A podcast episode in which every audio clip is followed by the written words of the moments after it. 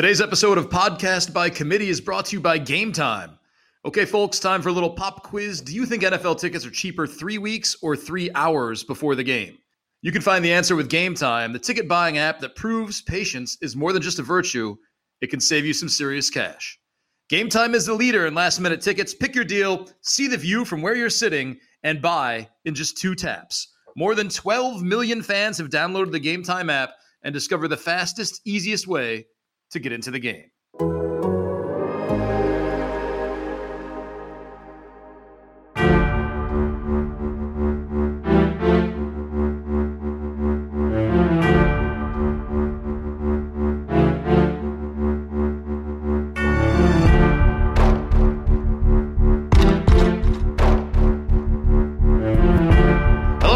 Welcome to Podcast by Committee, your most favorite show ever here on the Athletic Podcast Network. Uh, we're jumping into a new format this week, actually. On Tuesdays, or I guess whenever you're listening, the first show is going to be with one of our excellent beat writers. On Thursdays, the second show of the week is going to be with one of our excellent fantasy writers. So you get a little bit of everything, a lot of fun, good times, and more importantly, information that you can't get anywhere else. Let's start today's show. We're hitting up the Atlanta Falcons, a very interesting team, a very imbalanced team offensively. We're going to get into that in this half hour here. Jason Butt, welcome to the show, man. Yeah, man. Thanks for having me on, Nando. Uh, first of all, thank you for filling out all those beat writer uh, questionnaires that we send your way. It's uh, it's been uh Yeah. it's been enlightening. yeah, it's uh, it's been an interesting start to uh, this Falcons season. Uh, I think for a lot of people, that this was a team that that was poised for a bounce back year with all the talent, especially on offense, and it has been an absolute uh, train wreck. So to, you know, with, for lack of a better word, to start this year. Uh, by the way, you can follow Jason at Jason H Butt on Twitter. Um, and I think if this is up before noon Eastern time, you're hosting a chat today, right? And you welcome the fantasy players to come infiltrate your chat. Absolutely, uh, yeah. After at, from noon to one, I'll have a live Q and A uh, on the theathletic.com slash Atlanta, and uh, yeah, stop on by if you have fantasy questions. Uh, which I, I don't know who is starting a fantasy player from Atlanta right now, but if you are outside of Julio Jones, you know, feel free to ask some questions about him. Well, let me uh, actually build off that statement because a lot of people are Devonta Freeman owners, and a lot of people are very frustrated Devonta Freeman owners. Um, is this is this uh, something we should expect all year? Is this maybe like a Todd Gurley situation where they're trying to preserve him a little bit because of all the you know, concussions and the other injury issues he had, or is this uh, the new world order of how things are going for the Atlanta Falcons? Uh, based on what we've seen through four games, it, it seems like the new world order. Um, this this was a guy that came was coming into the season with with excuse me with hopes of being a uh, 15 to 20 touch a game kind of kind of running back, and uh, he's not producing. I don't think it's all his fault. Uh, the the the direction of Dirk Koetter so far, uh, you know, all offseason it was try to get back to being a balanced offense, and, and, and the direction with Koetter has very much been pass oriented. Um, they've gotten behind in games, and instead of still trying to commit to the run, they have still just gone all in on on passing the ball. They only had five carries in the second half of last week's game against Tennessee. It, they, they, they just don't really seem to want to commit to running the ball. And, and, and quite frankly, when they do run the ball, it's not like you know outside of a couple of runs against Indianapolis, it's not like Devonta Freeman's uh, finding a lot of grass to, to run through. So uh, it's it's uh, it's one of those things where y- if you're a Devonta Freeman owner, he's he's probably best on your bench until further notice. Uh, that's kind of where things stand with him. Um, there's just not a whole lot of, of positivity going, you know, with this team when it comes to running the ball, ranking 27th in the league right now. Yeah, uh, I actually uh, so I was on a Pro Football Reference just looking up the balance because I knew it's it's bad, but right now they're first in pass attempts, second in passing yards, and 29th in rushing attempts. Um, right. So even even if you're thinking like, hey, you know, Ito Smith is going to take over for Devonta Freeman, he's been you know better yards per average, this and that. I mean, that's not even like a it's still a grim situation to be in when you're 29th in rushing attempts, right? Right, and I would avoid all Falcons running backs, or really just two of them. They only they only are only going through both of them. Uh, it's an interesting change. If you go back to 2016, when you had the running back by committee and you had uh, Devonta Freeman and Tevin Coleman both churning out a, a, a lot of rushing yards and, and even uh, you know making some plays as pass catchers, they, they you know the Kyle Shanahan coached scheme just it, it, was just so much more running back friendly. And then since they've gotten away from from that, you know whether it's been Steve Sarkisian or Dirk Koetter, they've tried to keep the the premise of the Shanahan scheme intact. But as they've gotten away from Shanahan, it's almost like slowly but surely they're they're removing the running back from being as as involved in the offense. And and you saw Devonta Freeman this past game. He, he did get some uh, some garbage time catches, uh, you know, as they were in the fourth quarter. So I mean, he ended up uh, if you if you're in a PPR league, he ended up with a with an okay day. But that's not to be expected every week. Uh, it's just uh, it's a situation where you know they, they're they're going very wide receiver, tight end uh, heavy right now on offense, uh, you letting asking Matt Ryan to throw the ball way too much, in my opinion, and um, and so, so you just kind of have to wonder, uh, you know, philosophically, is there a disconnect between what Dan Quinn was saying going into the year and what Dirk Koetter is calling in games? You know, you you mentioned this, and I had it on the list of what I wanted to ask you um, about how they like they've dug such a tremendous hole in the first half, and I think in the first quarter they've been outscored like seventy to twelve. I, I forget the number. I had it, and I didn't write it down. Yeah. But, uh, the first the first half it's been seventy one to twenty. Okay. And, and yeah, it's crazy. Which is insane.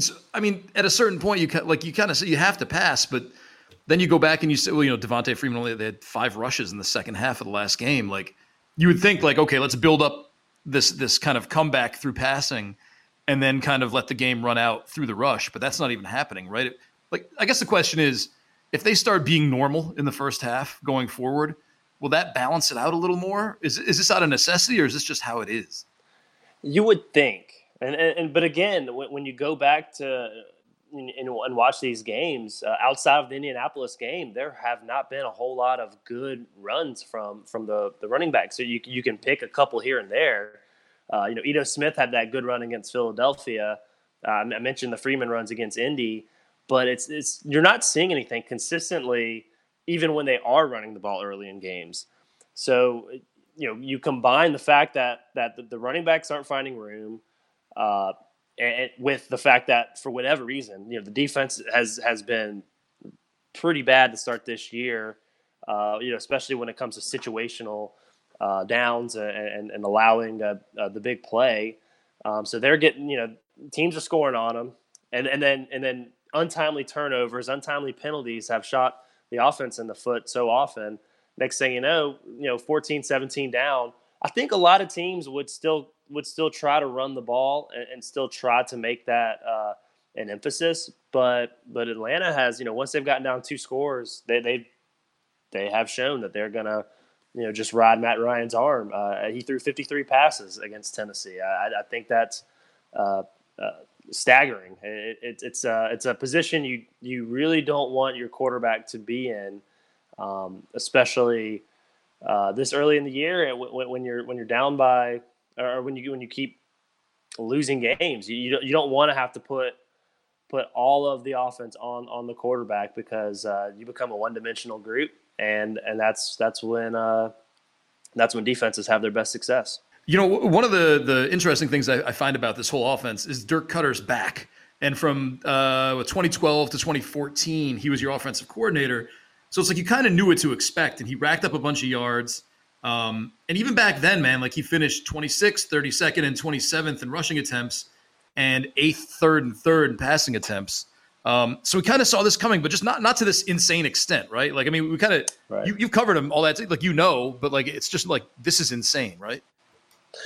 Yeah, and, and it's it's funny because when when they when they fired Steve Sarkisian and when Dan Quinn, you know, before they even hired Dirk Koetter, his statement was, "We have to find better balance on offense," and he then hired a guy who historically outside of the one year in jacksonville when he had maurice jones drew and, and got 1600 yards with him uh, this guy has been very much a pass first guy.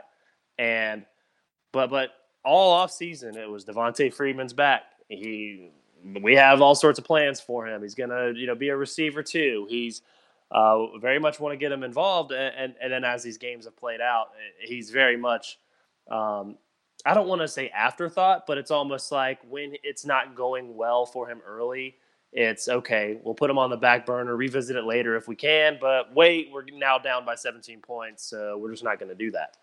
And I, I, I, think you you hit on it.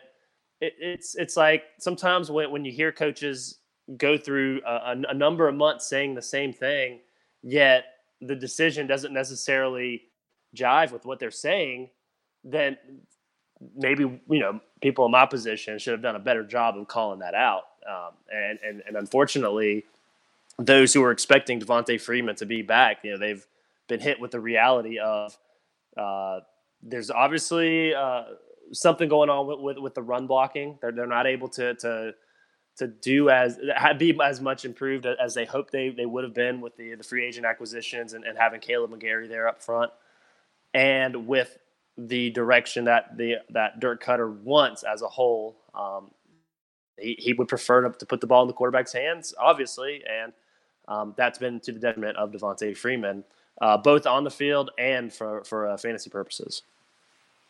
I don't blame you for not calling him out on stuff, Jason. I don't think I don't think the fantasy world. I don't, I don't think we, we love you, man. Yeah, well, I appreciate it. um, so I don't think we need to say anything about Julio Jones. I mean, he looks great. Sure. He looks healthy. If you own him, you love him. Um, but the, the Calvin Ridley, Austin Hooper, Mohamed Sanu kind of triangle, I find very interesting. Like I personally have a lot of Calvin Ridley, um, mm-hmm. and I, you know, I thought, you know, if you're okay, you're going to pass a ton. It's going to be Calvin Ridley. It's going to be Julio Jones, one and two every other week. Um, and really, it's been Mohamed Sanu is out targeting, out catching, out yarding Calvin Ridley um, playing a lot in the slot. Is this, uh, is this how it's going to go? Mohamed Sanu, slot receiver, going to be getting all the Calvin Ridley targets that us Calvin Ridley owners were looking for? Yeah, it's funny because that that wasn't the plan. Uh, they, they, went into the year wanting to get Calvin Ridley uh, the ball a lot and get it to him often. The last couple of weeks, you've run into teams who have decided what we're going to do is play uh, some, uh, definitely against Indianapolis, play a lot of cover two or at least have two safeties shadowing the outside receivers. And that has been a detriment to Calvin. Um, so when they do mirror the routes on the outside, Julio is always going to be the first option, and Calvin's going to be second, and, and Ryan's going to favor Julio way more often than not. Tennessee did a, a, pretty good job of of locking both those guys down, which opened it up for, for Austin Hooper and, Mohamed Sanu in the middle. So I don't necessarily think that this will be a trend that continues, but I do think that um, Atlanta, Dirk Koetter in particular, has to do a better job of moving Julio Jones and Calvin Ridley, specifically Calvin Ridley, around. Julio's going to win matchups um, way more often than not. You know, when he doesn't look open, he's open. Cal- Calvin Ridley, maybe he's not there yet. He's also a, a different type of receiver where uh, he's a guy who, who's got such great uh, you know change of direction and, and, and sudden burst and and uh, uh, quickness. A guy who can get in and out of his breaks, uh, you know, better than a lot of his his peers in the league in only a second year. Um, so, so you want to find ways to get him involved and and take advantage of those traits. Uh, they just haven't done that. And you know what's really funny is uh, you know, after the Indianapolis game, uh, Koetter, without even being asked, he goes, you know, uh, passing game was was good against Indy, uh, which which it was to be fair, but we got to get Calvin Ridley more involved. He just, you know, so he makes it a story that Calvin Ridley's not being involved. It was, you know, it's one of those things where the, you know, from a just from a, a beat perspective, you know, the offense actually did perform well, and then he goes out of his way and mentions we got to get Calvin Ridley more involved, and you know they did target him six times this past game. You know, three catches, uh, 36 yards, I believe it was. Uh, you know, that's it's still not the volume you would have liked to see, especially when you're in catch up mode. Um, so they, they got to scheme ways to, to get him uh, more looks, uh, more open looks, I should say, because you know some some of those targets, you know, he's being thrown to with with guys on him, with guys near him. Uh, you know, he, he doesn't have you know Julio. Julio can do what what really only Julio can do. like you mentioned, he's he's in a league of his own, a class of his own. Um, but Ridley, uh, they haven't done that these last couple of weeks.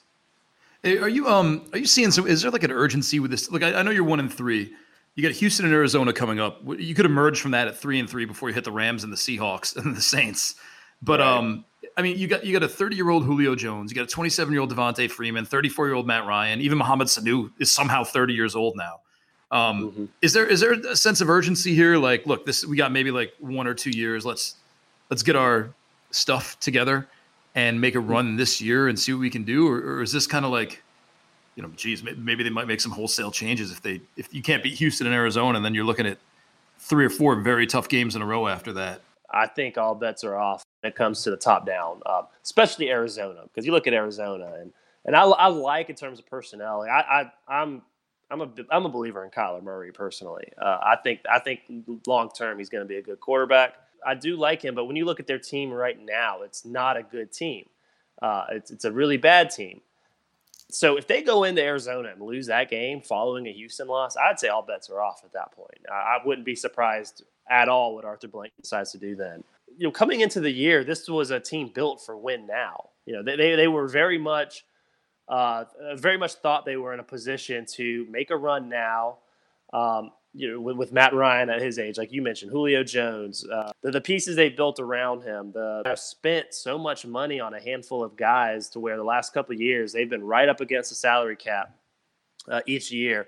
They're they're not they haven't been in a situation where they've like they were in 2016 when they reached the Super Bowl, where they had they still had a lot of room. A handful of those guys, you know, Grady Jarrett, Deion Jones, they now have new new contracts. Uh, Julio Jones just got paid.